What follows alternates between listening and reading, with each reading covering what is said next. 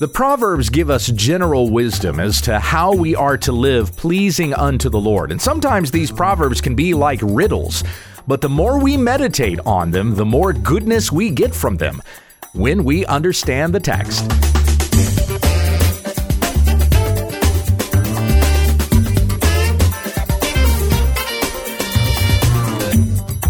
This is When We Understand the Text, a daily Bible commentary to help encourage your time in the Word. Monday, Tuesday, and Wednesday, we feature New Testament study, an Old Testament book on Thursday, and our Q&A on Friday. Now here's your teacher, Pastor Gabe. Thank you, Becky. We come back to our study of the book of Proverbs here on this Thursday. So we're in our Old Testament study. We're up to Proverbs chapter 20. 30 verses in this particular chapter. So we'll split this in half and do 15 this week, 15 the next. I'm reading out of the Legacy Standard Bible. This is Proverbs 20, starting in verse 1. Wine is a mocker, strong drink a brawler, and whoever is led astray by it is not wise. The terror of a king is like the roar of a lion. He who provokes him to anger sins against his own soul. It is a glory for a man to cease quarreling but any ignorant fool will break out in dispute. The sluggard does not plow from winter on, so he begs during the harvest and has nothing. Counsel in the heart of a man is like deep water, but a man of discernment draws it out. Many a man will call out his own loving kindness, but a faithful man who can find? A righteous man who walks in his integrity, how blessed are his sons after him. A king who sits on the throne of justice disperses all evil with his eyes. Who can say, I have kept my heart pure, I am clean from my sin? Differing weights and differing measures, both of them are an abomination to Yahweh. It is by his deeds that a young man makes himself known if his conduct is pure and right. The hearing ear and the seeing eye, Yahweh has made both of them. Do not love sleep, lest you become poor.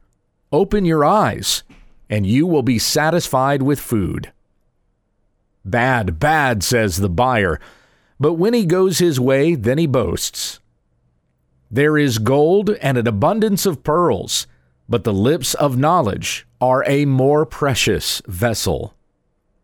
We come back to verse 1, which started the chapter with this proverb Wine is a mocker, strong drink a brawler, and whoever is led astray by it is not wise. So you'll notice the way those two alcoholic beverages are described. Wine is a mocker, strong drink a brawler. That tends to be what they produce, right? When a person gets drunk, they either become a mocker or they become a brawler. They turn into somebody violent, will fight with others. But consider the personification there. So, wine is a mocker, a person who is addicted to alcohol. It might be like the the alcohol mocks at them, right? Somebody says, oh, "I'm not under control. I'm not addicted. I'm not an addict." And wine mocks at them. Yeah, you are. Come on, come get another drink. And they give right into it again. Strong drink, a brawler. A person fights against that addiction, but they tend to lose without help. If they try to do it on their own, they just give right back into it and do it again. So the second half of the proverb is whoever is led astray by it is not wise. Do not think that you are stronger than you really are. And we've been talking about this as we've been going through 1 Corinthians chapter 10 looking this week at those examples from the Old Testament where the people were tempted and they fell. And in verse 11, Paul says these things happened to them as an example, and they were written for our instruction, upon whom the ends of the ages have arrived. We're in the last days in this age in which we live. Verse 12, therefore let him who thinks he stands Take heed that he does not fall. Do not even put yourself in a position to be tempted. What's the best way to avoid becoming an alcoholic? It's to not drink alcohol at all, right? now, you can say, I have liberty to drink alcohol and it's fine as long as I don't get drunk. That's true.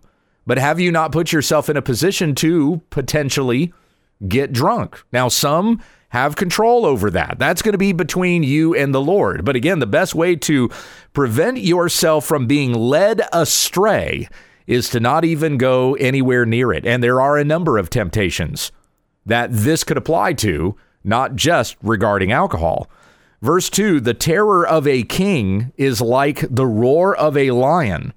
He who provokes him to anger sins against his own soul. Look at the beginning of that proverb. The terror of a king is like the roar of a lion. Now, this isn't in reference to a king who is like a tyrant or a terror, right? It, but it's rather the fear of the king. And how is that like the roar of a lion? Well, when you hear a lion roar, you know that danger is near. You're not going to go in the direction of the roar, right? So, fear of the king, knowing that the king could issue a judgment against you, fear of that is like the roar of a lion. That's a warning to you not to provoke the king. Don't go over there and poke the lion. because if you do, he who provokes him to anger sins against his own soul. You go over and poke the lion and you're you're risking your own life. Now, you might be tempted to read this and think, "Okay, we're talking about a king here, so this is this is like a local magistrate. Don't make the police angry." Or or you've sinned against your own soul or don't make the governor angry or the president angry or something like that. I'm going to say in the context of the other proverbs that we have around it.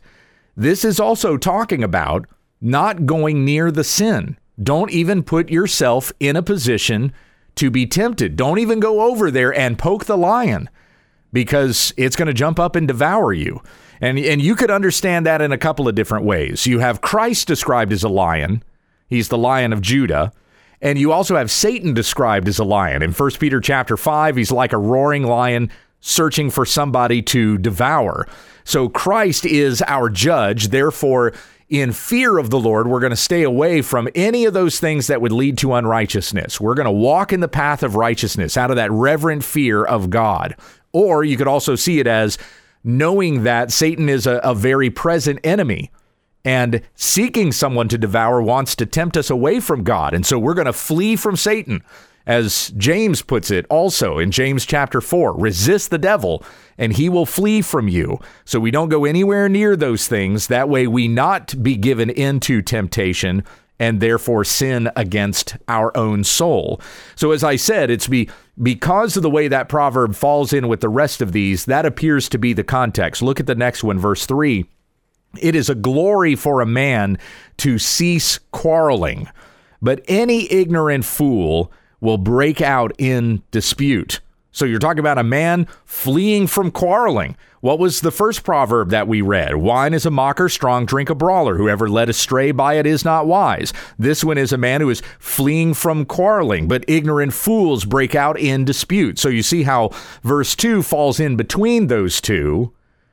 Resisting sin, staying away from the lion, knowing that it might consume us if we get too close to it. So we're resisting temptation, we're staying away from quarrels, but any ignorant fool will break out in dispute. The ignorant fool is the self willed person, so he does not go after the will of God, but rather his own way.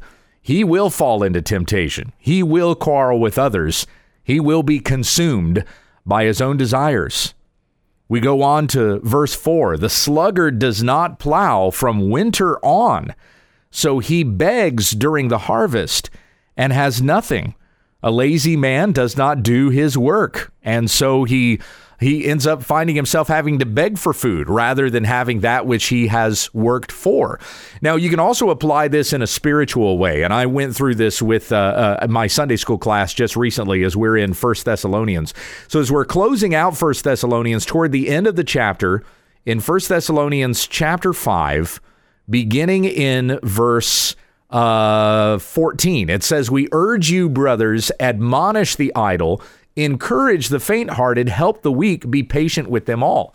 When we see that instruction to admonish the idle, right away we might think, hey, those who are lazy, tell them to get up and do their work. But as it falls with the rest of those instructions, there's something spiritual about it.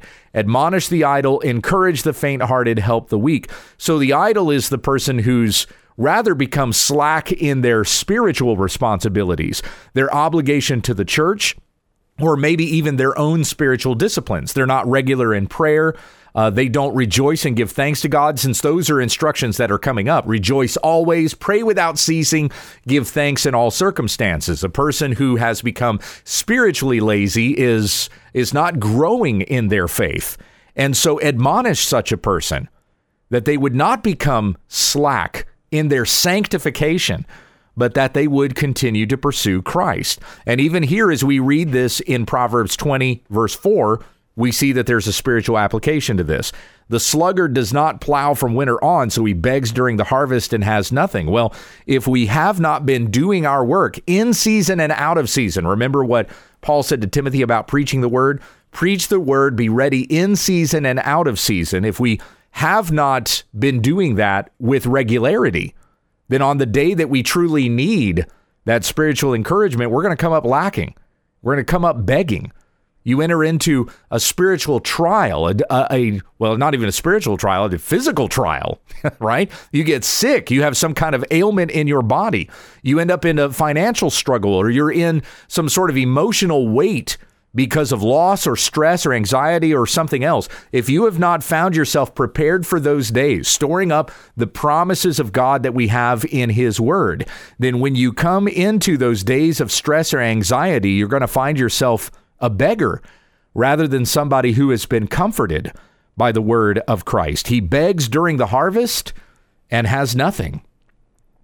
We go on to verse 5 Counsel in the heart of a man is like deep water, but a man of discernment draws it out. And this goes right back with the previous proverb. When we're talking about uh, being diligent to grow in spiritual maturity, so it serves us well with comfort in the days that we need to be comforted, right? That was what we were talking about regarding verse 4.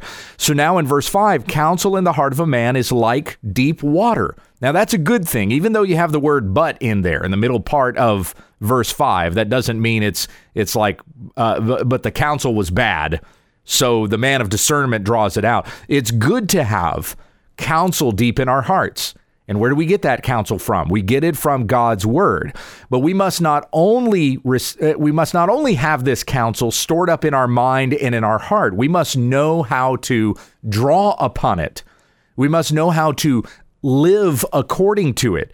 Hence the statement in the second part of verse 5, a man of discernment draws it out. A wise man knows how to draw upon the counsel that we have received from God according to his word. So don't just know the word, but know how to apply it and live according to it and be comforted by it in the days that you need it the most. We go on to verse 6 Many a man will call out his own loving kindness, but a faithful man who can find? So, as we're talking about a person who calls out his own loving kindness, this is somebody who he does kind deeds for others, but he makes sure other people see the kind things that he's done. So he calls it out. Jesus talked about this in the Sermon on the Mount in chapter 6. Those who will do kind things for others and they sound a trumpet. Look how giving I am. Look what I've done uh, and and how generous a person I can be so that they receive praise from men. Jesus says instead, give to Give to your Father who is in secret, and your Father who sees what is done in secret will reward you. Don't even let your left hand know what your right hand is doing. So, as it says here, many a man will call out his own loving kindness, will praise himself, but a faithful man who can find? The one who does kindness not to receive praise from others, but he just is looking out for his fellow man. That kind of person is is more rare. The person who does it out of genuine love, who doesn't want to receive praise from others, who can find? Uh, that's a rare gem indeed. Because what is our tendency to be in our human nature? Our tendency is to be selfish, self centered, self praising. We go on to verse 7 A righteous man who walks in his integrity, how blessed are his sons after him? So, what this proverb is saying is that a person who has integrity, and that's someone who will speak truth and also does it. So, what they say, they do. You will see by their actions that they're totally consistent. They live according to what they preach, they practice what they preach. And those who walk after him will be blessed. That's the reference to the sons. How blessed are his sons after him, who will walk in his ways, who will follow in the ways of their father. Now, this does not have to be talking about, you know, physical posterity, your, your actual blood children. It can also be talking about your spiritual children. So if you are a man or a woman who walks with integrity, and you are influencing people who will come after you, who will follow your example, and they will be blessed to follow your example. They're like spiritual children in this regard. So share the gospel of Jesus Christ and walk in obedience to the Lord. And anyone else who uh, would desire to imitate your ways will find themselves blessed also. Verse 8 A king who sits on the throne of justice disperses all evil with his eyes. We're talking about a just king here. And if he sits on a throne that does justly, that does what God says is just, then just by looking at the wrong, he'll disperse evil. Evil will flee from him. They don't want to be seen by his gaze because they know the evil knows, hey, if we're found out by the king, he will do justly with us. He'll issue justice. We'll be punished we will suffer. And so the evil will flee from him. Either will not be present at all or will, you know, slink off into the darkness.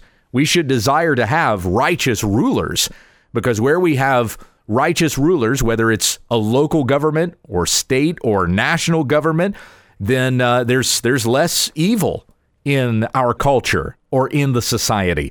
But we should also consider this in the way that we might live within our own homes if we are just persons, then how can evil dwell in our home with us? Or in our churches, if we desire justice, if we do what is right according to what God says is right in His Word, then the evil doesn't want to be anywhere in our presence because does not want to fall under judgment, correct? So live justly, and evil is dispersed. It stays away when we commit ourselves to the ways of God. Verse 9 Who can say, I have kept my heart pure? I am clean from sin? This is a rhetorical question. The answer to that question is nobody. No one can say, I have kept my heart pure. I am clean from sin, except Jesus Christ. He is the only man who is ever sinless, the God man, lived a perfect life to become the spotless lamb on our behalf, who was sacrificed for us as an atoning sacrifice, a propitiation for our sins, so that whoever believes in him will not perish under the judgment of God, but we likewise will be clothed in the righteousness of Christ. We go on to verse 10 differing weights and differing measures both of them are an abomination to Yahweh. This even kind of goes back to verse 8 a little bit. A king who sits on the throne of justice disperses all evil with his eyes. But the one who does not deal justly, who uses differing weights and differing measures, that's an abomination to God. What is differing weights and differing measures? Well, you know, when you read in the law about an eye for an eye and a tooth for a tooth, a hand for a hand, a foot for a foot, this is a call to just weights and measures, that the punishment should fit the crime, and it needs to be the same for everybody. You don't deal with a rich person one way and with a poor person another way. The same sins receive the same punishments, no matter who it is that does it. That's a just weight and a just measure. But a person who has differing weights and differing measures, who deals with people in different ways, who shows prejudice or bigotry, uh, or is is partial rather than impartial. This is an abomination to God. And we are told in James 2 1 to show no partiality as we hold on to the gospel of Jesus Christ. We know that all have sinned and fallen short of the glory of God. Going back to verse 9, who can say that I've kept my heart pure? I am clean from sin. All have sinned and all need the gospel. And may we not withhold it from anybody, but that all would hear the good news of Jesus Christ and believe in him and be saved. Verse 11 It is by his deeds that a young man makes himself known if his conduct is pure and right. What did Jesus say in Matthew chapter 5? But let your light shine before men so that they may see your good deeds and give glory to your Father who is in heaven. Verse 12 the hearing ear and the seeing eye. Yahweh has made both of them. So we give glory to God for the wonders that are these created things that we have in our bodies. The eye, how intricate is the eye, how lovely it is, and with it we may see, and the ear that we may hear.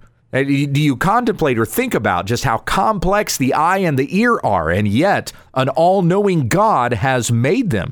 So he also sees all and he hears all. He who has made the eye and has made the ear also sees and also hears. And there's a spiritual way that this must apply as well, that we do more than see physically with our eyes and hear with our ears, but even with these things God has given to us, we know that we should be discerning, looking for that which is good and avoiding that which is evil, and listening, knowing that which is truth and that which is a lie, and warning others about the impending doom that comes with those who go after sin or listen to the lies. Turn from these things to Jesus Christ and live. Let me finish with one more. Verse 13 Do not love sleep, lest you become poor. Open your eyes, and you will be satisfied with food. Let me finish with these words from the apostle Paul in 1 Thessalonians chapter 5 and this will bring uh, the first proverb, Proverbs 20 verse 1 together with what we just read in verse 13. Okay, this is concerning the return of the Lord. And Paul says this Now, concerning the times and the seasons, brothers, you have no need to have anything written to you, for you yourselves are fully aware that the day of the Lord will come like a thief in the night. While people are saying there is peace and security, then sudden destruction will come upon them, as labor pains come upon a pregnant woman, and they will not escape. But you are not in darkness, brothers, for that day to surprise you like a thief. For you are all children of light, children of the day. We are not of the night or of the darkness. So then let us not sleep as others do, but let us keep awake and be sober. For those who sleep, sleep at night, and those who get drunk are drunk at night. But since we belong to the day, let us be sober having put on the breastplate of faith and love, and for a helmet the hope of salvation. For God has not destined us for wrath, but to obtain salvation through our Lord Jesus Christ, who died for us, so that whether we are awake or asleep, we might live with him. Therefore, encourage one another and build one another up, just as you are doing. Amen. This has been When We Understand the Text with Pastor Gabriel Hughes. For all of our podcasts, episodes, videos, books, and more, visit our website at wwutt.com. If you'd like to submit a question to this broadcast, or just send us a comment, email when we understand the text at gmail.com and let your friends know about our ministry. Join us again tomorrow as we grow together in the study of God's Word when we understand the text.